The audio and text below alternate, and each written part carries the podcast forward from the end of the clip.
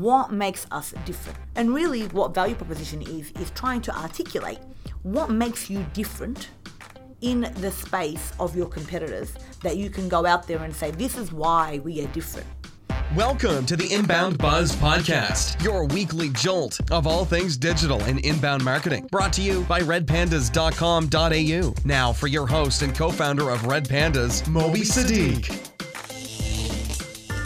Welcome to Inbound Buzz. I'm your host, Moby Sadiq, wishing you very, very well. You're listening to episode number 48, and this week I've got a very special expert interview for you to sink your brain neurons into. Now, building a strong brand in an age of noise and increasing commoditization is now more important than ever. Forget what you think you know about building a strong brand and value proposition. Ladies and gentlemen, I'm proud to bring you not only an international brand and brand culture expert, she also happens to be a personal mentor of mine. In this interview, Manel shares how to build a compelling value proposition. She talks about brand, the role of marketing today, as well as some very good personal brand building advice. So, without further ado, let's learn a thing or two from Manel Murhi. My guest today, in my mind, is the foremost authority when it comes to brand and value proposition development. It is her job to help big brands define who they are to the marketplace, as well as develop internal facing value propositions that bridge the consumer and internal culture gap to build an identity the workforce can rally behind. She also gave me my first start in marketing and has possibly been the most instrumental person in my career. A big, warm welcome, Manel Murhi. I'm actually really humbled by that, Moby. That's a quite a humbling introduction, but thank you. Thanks for being here, Manel. Thank you. Manel, why don't you give everyone a quick background of who you are and what you do? Okay, well, um, God, where do I start? It's it's kind of funny talking to you after knowing you for so many years and trying to give a background. I know it, but yeah, for everyone else. um, all right, so I guess uh, I've worked in the in the field of marketing and had a real strong passion for marketing for the last 15 years.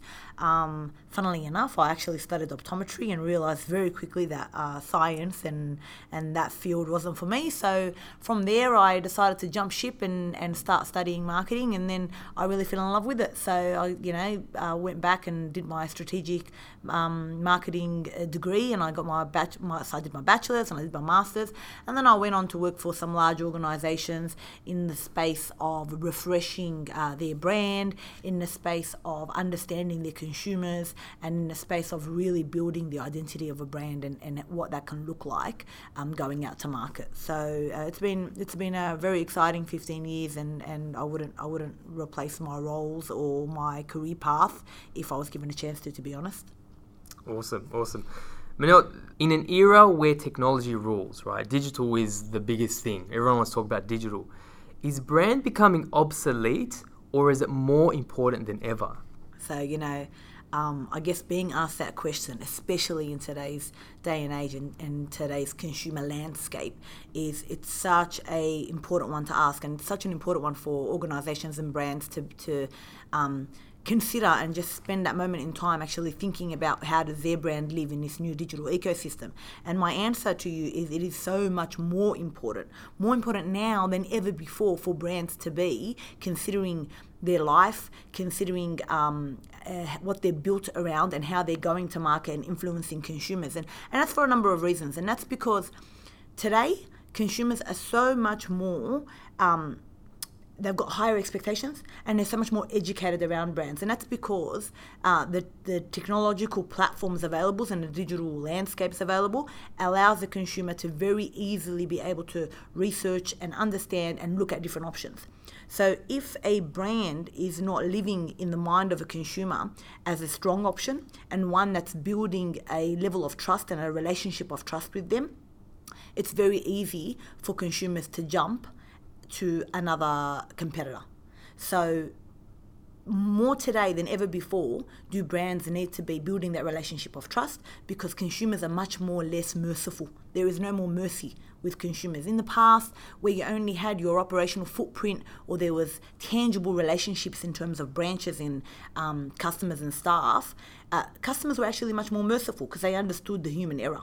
Whereas in today's day and age, where they can consume brands and they can consume products and they can transact online, there isn't a personal relationship to allow for a fabric of mercy. So, if anything, building um, a strong customer experience or a strong customer satisfaction ethos online and building that trust and that credibility online and building a strong brand online is actually much more important than it used to be in the past, in my opinion.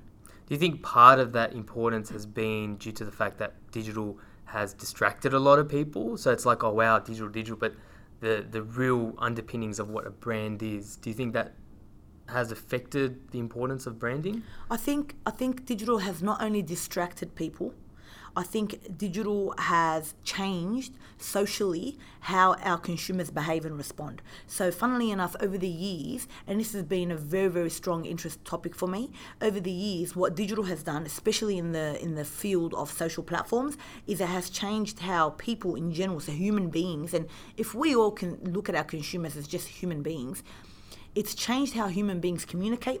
It's changed how human beings relate to other people, to other human beings, and to brands. And it's changed how people consume and search and influence their own behaviors and influence their own decision making frameworks through those platforms. So, in the past, perhaps their option for making educated choices about the brands that they're going to work with or buy from has been maybe um, conversations with other friends. Now, those conversations aren't required. They're actually having online conversations that are available to them 24 hours a day. They they go online, they research. The first thing they do, nobody is looking and reading through magazines anymore to try and form an opinion. People are looking down on their phone and consuming media 24 hours a day whenever they need it. So if there's a question in their mind or they're looking for an option in terms of buying, they get on their phone and all of a sudden they're having a conversation with the Googles of the world. They're having a conversation with other people's different opinions, people that they don't know, but that are giving star ratings, that are leaving comments, whether they be good or bad. So those that, that formation of opinion and decision making that we all try as marketers to get into, that's happening in an interactive online technology, technological platform that we can't touch anymore. So brands need to make sure that they're amongst that conversation and they're influencing people's decision making um, framework or their, their, their decisions that they're making through being present in the digital landscape. Awesome, awesome, cool. So, like a lot of things in that industry, and I'm, and I'm talking about the digital marketing slash marketing industry, there are a lot of terms that are loosely thrown around, right? So, one thing can mean so many different things. And I want to ask you about value proposition a little bit later. But firstly, what is a brand strategy? And how is this different to brand attributes? Because I think people often confuse the two. Yeah, I think they do. I think what people struggle to see is that whilst brand attributes and brand strategy are not separate to one another, they're actually not. Brand attributes are merely a component of the brand strategy. So it's just a component of it. So it's like saying, if I can give um, an analogy, it's like looking at a vehicle. The vehicle cannot operate without without its wheels and a brand strategy cannot function or be healthy without defining the brand attributes. So, if the brand strategy is talking about what position do you want to own in the mind of your customers, then after you define that position, and let's say it's a position around trust, or let's say it's a position around being a friendly, jovial brand. You want to feel friendly and you want to feel jovial to your customer segment then the brand attributes you would then define going a level down. So yeah, it would be the playfulness, it would be the reliability. It could be things like um, color and tone that actually adds to that position of jovial or friendly. So you're actually building the characteristics. So if I was to use another example, strong marketers, strong brand marketers will always consider if their brand was a person, what would they look like? What would they do? What would they sound like? And that's the strategy? That's, that forms part of the strategy because your strategy, when defining the strategy, you're basically going through a step by step process. But always fundamentally, you're looking at your customer segments first and foremost, and you're considering how can I not own necessarily share of mind, because a good brand strategy will give you share of mind. It's how can I position my brand to capture share of heart? So, how can I capture the heart of this consumer?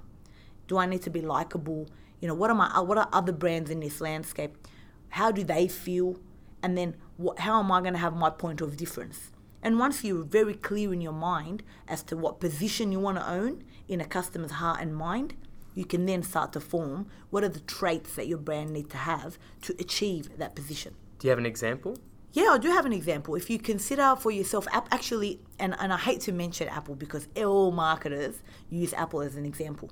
However, Apple is one of the best brand stories you will ever, ever hear out there to i guess use the the talkings or the teachings of simon sinek when he looks at apple versus the likes of sony or samsung or lg or what have you all those other kind of brands in that technology space and apple went out there and if they were to just turn around and think we're selling computers then their functions of their computer versus the function of a computer that potentially LG could launch or Panasonic could launch, on the table, their functions are actually quite similar.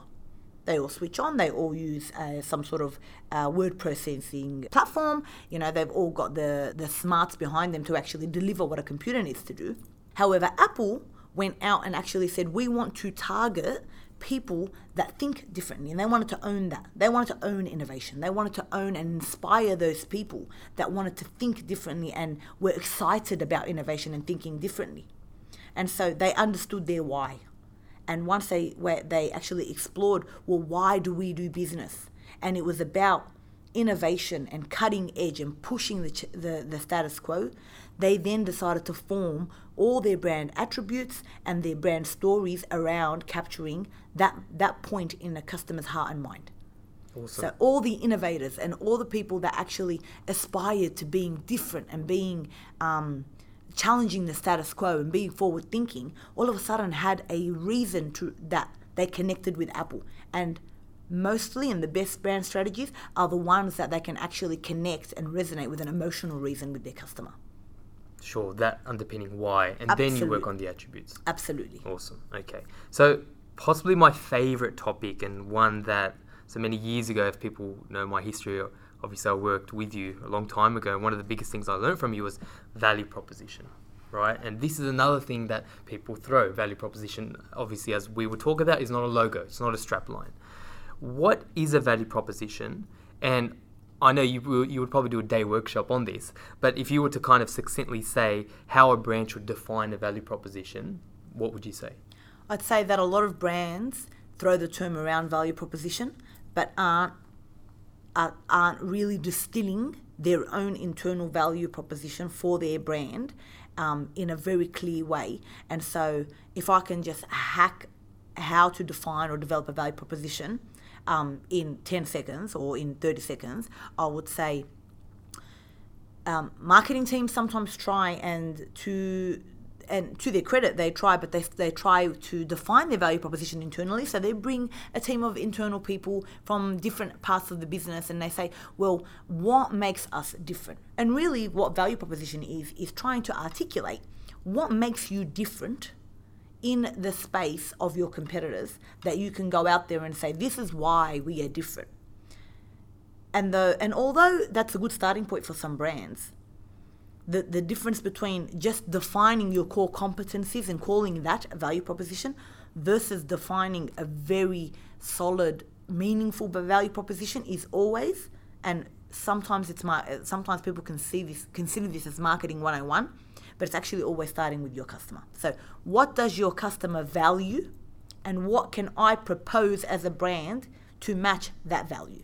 So, if I look at my customer segment and I know that what drives them to purchase a particular product is certain A, B, and C, and that's actually starting with the customer first and, and doing very healthy research to understand what's driving their decision process to try and purchase a brand. And then once you map that out, then you can match back your your core competencies or what differentiates you to what the customer actually is driven by. Mm. And then that's how you form a healthy value proposition because you say this is the value that we can propose to you customer A because you're driven by this. You need this. There is a need for you. You're driven. Your thinking is actually coming from this internal need, and this is the value that we can provide to cater to that need. And that is what a healthy value proposition is. as opposed to uh, what I'm guessing you see with a lot of brands is they start with their core competencies first. So they get into a room like we're in now, and why are we different, as opposed to finding out what the customer actually wants. Correct. So they'll, so so brands will get into a room and actually define that this is what we're strong at, what they believe they're strong at, and it's introspective. Whereas, who cares? And that's, I guess, the rule of defining a strong value proposition is ask yourself again, well, why does that matter to a, to a customer? And if there's one thing that I could um, tell a lot of young marketers that are growing up, trying to apply their thinking to their work, is just pause for a moment and ask yourself, well, why? And put yourself in the customer's shoes and run that lens over it. But why is that important to the customer? And how will it make a difference in their world? Mm-hmm. And very quickly, you look at the core strengths that you've written down with this internal lens, and you start to see it doesn't stand up to the test because you might have 10 of these core strengths, but so does your competitor, but only one stands out. So really, your value proposition or your or or what's really core differentiating for you is that one that is going back and fulfilling a customer's needs and that is sustainable and cannot be competed with. And that's the, the model or the formula, mm. if you like, in a very quick nutshell, that, that marketer should follow. Okay, so to cap it off, because I know a lot of people would be thinking, okay, cool, how do I actually do this? So the first part, um, actually finding out what your customers want. Correct. Understand, matching that against your strengths. And I like what you said, like it could be just one thing. It could be one cool thing, not a hodgepodge of 10 different things. Yeah, a lot, lots, it's, it's funny. It's funny and it's a great way that you've picked up on that. Lots of brands or market, marketers seem to feel like there needs to be a shopping list. But there doesn't necessarily need to be a shopping list. There needs to be one or two. And if you find your one or two you're doing way better than lots of other brands and marketers out there. And then the the strap line or the, the motto or the logo can stem from that. Absolutely. And then your messaging yeah. stems from that. And so a lot of people um, try and, if you like, uh, dodge that process and try and get straight into messaging. But for messaging to be meaningful as a brand, you really need to understand what is your core value proposition that you're going out with, that core competency that you want to own and you want to protect and you want to maintain and then have your messaging flow from there. And then where does that value proposition live? Because I'm guessing it's not a document you're leaving your your on your desktop for the rest of your life. How does it live? Is it on the website? Is it good point? Videos. Good point. And and and a lot of people, a lot of marketers again go through the process of defining a value proposition and then leave it to eat dust in their marketing drawer. But that's not the case. So if you've defined that as your value proposition and now you're very clear as to who your customers are and what they value and what you offer them to fulfill that value, that needs to be, become a living, breathing type of document or living, breathing type of information that is available throughout your entire organization. So, all your people, eh, all your functional departments um, should basically come to life with this kind of information because marketing, who are sitting in a marketing department, they're not the ones that are actually in touch with customers every day. What are the moving parts of your business that are touching customers every day? They need to breathe life to your value proposition. They need to come to life. So that means that could mean training. That could mean um, you're looking at different elements of your business, whether it be your branches, your customer service staff, what have you, that are actually speaking that same language and are modeled around what you've learned in your value proposition. Awesome, awesome. I like that. I love that. Okay, let's talk about personas, which is obviously very much linked to that. And you're probably a really good person to talk to because I know this is an area that you've been working on quite a lot. You know, you lead a fairly large marketing department at Kennards Hire, which, you know, for those who don't know or international, it's an equipment hire company spanning Australia and NZ. So the question is, and I, like what you guys have done at Kennards because you haven't just defined it and again got a PowerPoint and shoved it somewhere, right? You've actually like made it live and breathe. So you've wholeheartedly embraced it, which is actually quite bizarre, you know, in, in, in larger organizations. How instrumental have personas been to the Hire business? I think personas have been a game changer for the Hire business. And I, my personal opinion is personas can be a game changer to any organization that take branding and market strategy seriously. And, and, and let me explain why. Because I go back to the example or the comment I made earlier that if your brand was a person, because and why that's important for any organization and all organizations when they're thinking about their brand should always start with if my brand was a person what would it look like? What would it sound like? Where would it live? How would it consume? How would it make decisions about purchasing? So when you're looking at your customer segments and the old school way of marketing and, the, and what we're all taught in uni is look at who your customer segment is but what does what does that mean if we can group them into a persona what personas then do for you is they give a physical embodiment of that segment. So you've got a group of people. So if you don't mind, I'll use Kennards as an example. So we have a group of people and we know that they're DIY. They're the do-it-yourselfers. But what motivates these people? What kind of media do they consume? How do they make their decisions? Are they influenced by their friends? What kind of messaging would be appropriate to them? If, if, if the, the particular DIY person was just a person sitting in front of me, what kind of conversation would I have with them? How can I sell them what Kennards Hire is, is going out to market with by touching on their needs? And when you paint the customer segment in a visual person and define those kind of things, then what happens is you can take a step away, a step away and look at that persona and say, I know who I'm talking to. It's much easier then for marketing teams to actually build their material because they have a physical embodiment of the customer segment in mm. front of them. They know what that looks like. They know what it sounds like. They know what it feels like. And it's like they're communicating with a person, which is essentially what marketers are doing. They're communicating with a person, just a group of them. And that's what, what the importance of personas is. So, what has done, and feel free to use Kennard's examples, what has that done specifically for the Kennard's business and the way you guys operate and operations and everything. What what that has done for us is it made us truly understand what each customer segment as a persona what they require from Kennard. So immediately we looked at our operations, so how our branches actually function and work, um, how they're laid out, how our customer service team actually handle inquiries and phone inquiries, and it made us identify the gaps that we need to build on to actually talk to that persona. So we realized that the persona, the DIY persona, which is one example, was driven by mastery. They want to feel like they've mastered their home improvement job. So all of a sudden, that made us look at our customer service staff and think, what can we equip our customer service staff with that can a- enable a customer, a DIY customer, to feel mastery? Mm. And all of a sudden, you know, it was clear as day to us that our customer service staff need to be trained in much more depth of how to actually do a DIY project. What are the kind of challenges a DIYer might experience and be able to talk to them. Talk to the customer in that way rather than just say, yes, we have a tool, here it is, check it out, and off the customer goes. It's that extra value that you're giving a customer. And that, I guess, on the other spectrum is different to you know the bigger customers, the project customers, maybe they don't want to feel that way because they feel absolutely so patronized or something. Yeah. Absolutely. So our, our our largest customer segment and the persona there is uh, we call that persona Scott. So we've actually named our personas. So that persona there is actually not looking is not looking for mastery because he he he or she is their hands are not actually on the tool. They're not actually utilizing the tool to do a job. They're project managing a large job. They want to feel control.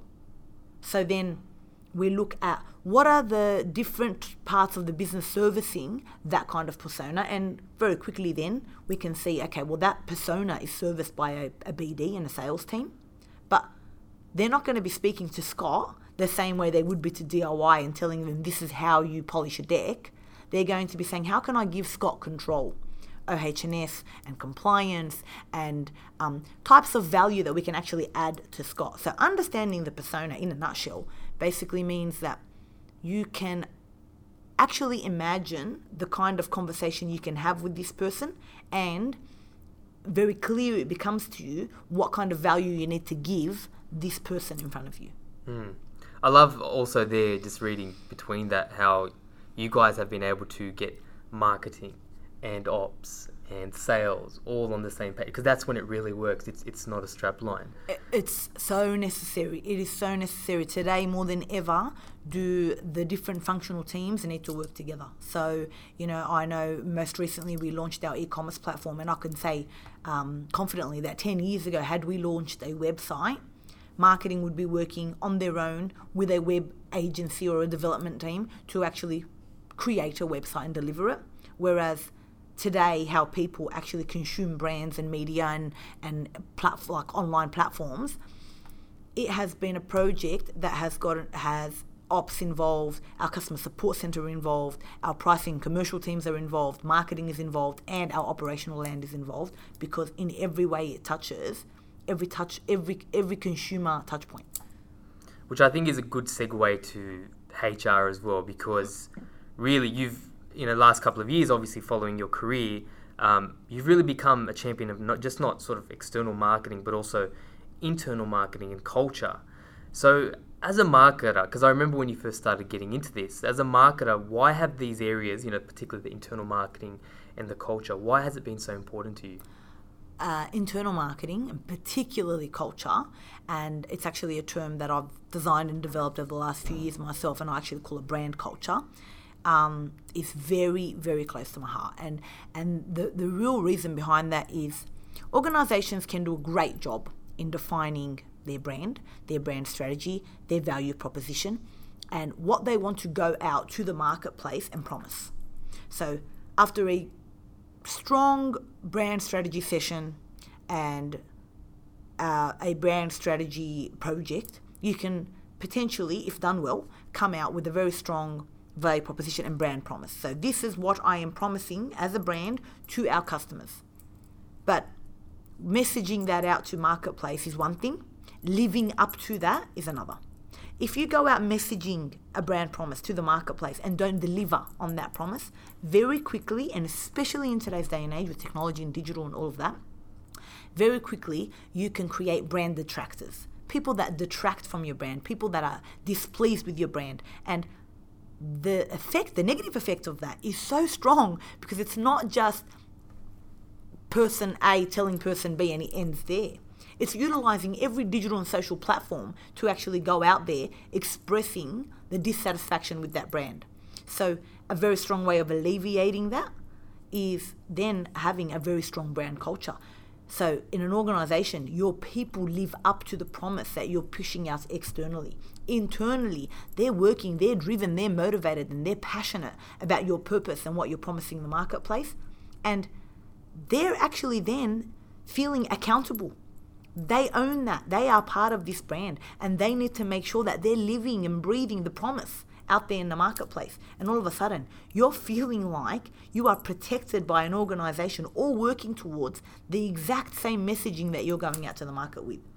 Mm. So quickly, just at a technical, how do you do that? Do you have phone calls with them? Do you workshop? How, do you, how have you found to get them onto that journey? I think that is then the role of marketing working very closely with HR and very closely with HR to basically say, okay, well, if we're promising the marketplace and our purpose as an organization is to go out there and I'll use Apple again as an example. If we're going out there and promising innovation and cutting edge, how do we develop a culture of innovation and cutting edge? Your internal culture cannot be different to your external messaging. Because if you're promising innovation, internally you should be driven by innovation. You should be recruiting for innovation. You should be inspiring internally the ideas and innovation so that it feed it's basically a clean feed from internally to externally. Your customers experience what your company exudes and your people exude what you inspire them to exude. So at Kennards, we say that our external brand promise is helping make the customer's job easier. So internally, our training programs, the language we use, what we incentivize on, what we encourage our people is how can you help make the customer's job easier? And no decision internally is made, whether it's operational, strategic, or what have you. Mm. No decision is made without running that truth test over it. If we're starting an initiative, we ask ourselves first and foremost, is that helping make the customer's job easier? and that's your sense check. That's your, absolutely your sense check. Awesome, awesome. Just a couple of career questions left because I love sort of going on a personal note at the end of these interviews. So you've led teams, you've led big teams, you continue to lead teams. What's the biggest mistake you see marketers make today? Whether they're young, old, what is the biggest mistakes you find that they're making? For me, it's something that I've learned, and funnily enough, you learn every day. I can't say that I'm an expert because I actually, if I if I was to say I was an expert and own that in the sense of I'm an expert, I know it all now. I will do myself out of a job tomorrow. So and and I and I tell marketers all over the world this. You never have the opinion of yourself that you're an expert because the minute you do, you will hinder your creativity, you will hinder your appetite to learn. So um, humbly in my most humblest way, I can say that I, I personally think the biggest mistake marketers are doing, and I know I've made this mistake and I, I continue to learn from these mistakes, is working in silo. So creating teams that then function in silo and not creating strong culture within those teams to actually collaborate. Because the biggest, from my opinion, the biggest thing that brands can do today is collaborate. And it's not necessarily only internally collaborate, but it's externally collaborate too. So that means internal teams are collaborating. And marketers aren't owning the marketing function themselves anymore. They're actually sharing that marketing function. They're bringing in other teams in the organization to say, how can, what ideas do you have that can bring this idea to life? Because that creates engagement, that creates passion, and that creates then an army of people that wish to actually help you bring those ideas to life, and everybody owns it. So, creating those strong teams that are high performing and that are driven by collaboration I think is one of the best things a brand or a marketing department or a marketing leader can do. But in, in saying that, I think then co collaborating with externally with other brands, again, it's, it's we are in the age of co collaboration. So partnering with other suppliers and innovators and other organizations to actually bring your ideas to life. No one needs to go out there anymore as a hero. Co collaboration, I think, will, will bring success to lots of brands. Awesome. Thanks for that, Manel. Final question. Now, you're quite young to be head of marketing in, in such a prolific role. What advice would you give to other marketers, be they young or, or, wherever they are in their journey, to actually crack that barrier and you know have a similar head of marketing role where they're leading teams and managing people? Yeah. Um, again, humbled. Um, I think. I think for me, you know, the advice that I give to a lot of not only marketers, believe it or not, um, the advice that I give to a lot of people that are starting their career or um, are stuck in that uh, mid management level that are kind of trying to push their way into that senior management level, be it male, female, you know, it's it's actually not gender specific, but as marketers, we sometimes get a little bit tunnel visioned to be thinking about the organization we're working for or the brands that we're working for and how we can apply our marketing logic to those brands and define value proposition and define um, brand propositions and brand strategy and then and then all of a sudden we get into execution mode. Um, and and the one thing that I've felt that has helped me and, and you know I'm blessed to have great coaches and mentors also but the one thing that I feel has helped me is to actually utilize the logic and the thinking and everything that I've learned in my career and apply it to myself. And what I mean by that is actually focusing on my brand, me. What is my brand image? So, looking at basically what do I want to stand for? And what do I want people to think of when they think of me? And if that is trust and if that is credibility and that is expert advice, then I then need to think about okay, well, then the further level down is how do I portray trust, credibility, and expert advice? And believe it or not, the way you dress, the way you talk, the way you walk, and the networks that you build all add to that brand image. So I think as marketers, if you don't take a step and a moment in time to actually just think what is the brand image that I want to own and how can I how can I build my own messaging framework almost to position myself in that way you're doing yourself absolutely a disjustice because in this day and age impressions are everything and people spend time with you and from every conversation or mannerism that you might hold they're forming an opinion so we need to actually just stop for a moment and think about what kind of energy am i pushing out to the world to define what kind of impression are people forming of me. And I believe that that really makes a difference in someone's career journey. I love it. I love it. Kind of like your internal VP. I love it, Manel. Manel Murhi, thank you so much for your time. Great advice as always. Keep doing what you're doing because it's very inspiring to watch. Oh, thank you, Maybe I really appreciate your time also. And I think that this podcast, is, I know I tune into them. I think they're brilliant and they teach me something every day. So um, good luck and all the best with the rest of your series. Now, I've been aching to do an episode about value proposition, probably for about literally maybe four or five months, but I couldn't do it without getting Manel on board. And I hopefully you can see why I really had to do so. The idea of building a strong brand and a compelling brand in a time where even content marketing is now a commodity is probably more important than it has ever been.